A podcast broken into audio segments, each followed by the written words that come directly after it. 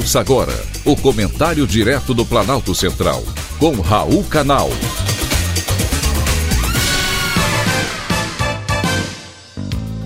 Queridos ouvintes e atentos escutantes, assunto de hoje, postagens sobre eleições. Nas próximas semanas, usuários do Facebook e Instagram em todo o Brasil começarão a ver um rótulo em postagens nas plataformas que falarem ou mencionarem as eleições e serão direcionados a uma página do site da Justiça Eleitoral.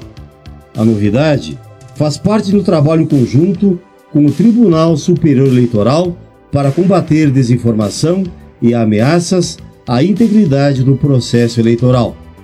Iniciativa louvável do Facebook, que agora se chama Meta, e do Instagram, rede social que pertence ao conglomerado controlado pelo Facebook.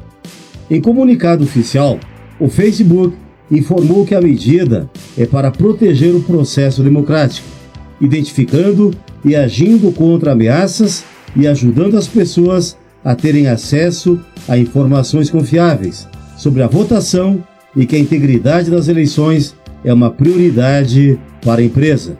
Segundo o próprio Facebook, nas eleições municipais do ano passado, a empresa atuou estabelecendo regras de transparência da publicidade de candidatos e removeram mais de 140 mil peças de conteúdo do Facebook e do Instagram no Brasil pela violação das políticas da empresa de interferência na votação, antes do primeiro turno da eleição.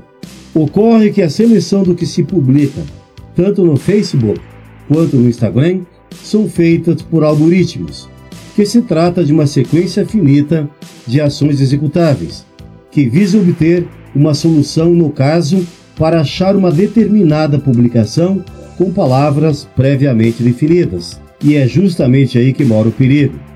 Tudo que for publicado sobre eleições, seja bom ou seja ruim, estará sendo monitorado. Já calaram o ex-presidente dos Estados Unidos, Donald Trump. E aqui no Brasil, querem calar o presidente Jair Bolsonaro. Hoje no Brasil, emitir opinião é crime, pelo menos no Tribunal da Internet. Está sendo criado um precedente muito perigoso, principalmente depois que o ministro Alexandre de Moraes, do Supremo Tribunal Federal, disse que as pessoas irão para a cadeia se fizerem disparos em massa na internet, no julgamento da ação da chapa Bolsonaro e Mourão, acusados de fazerem o mesmo.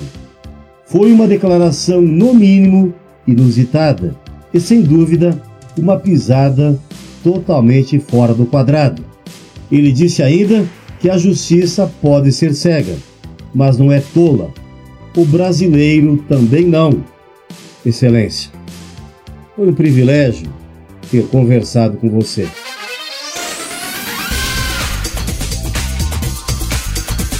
Acabamos de apresentar o Comentário Direto do Planalto Central, com Raul Canal.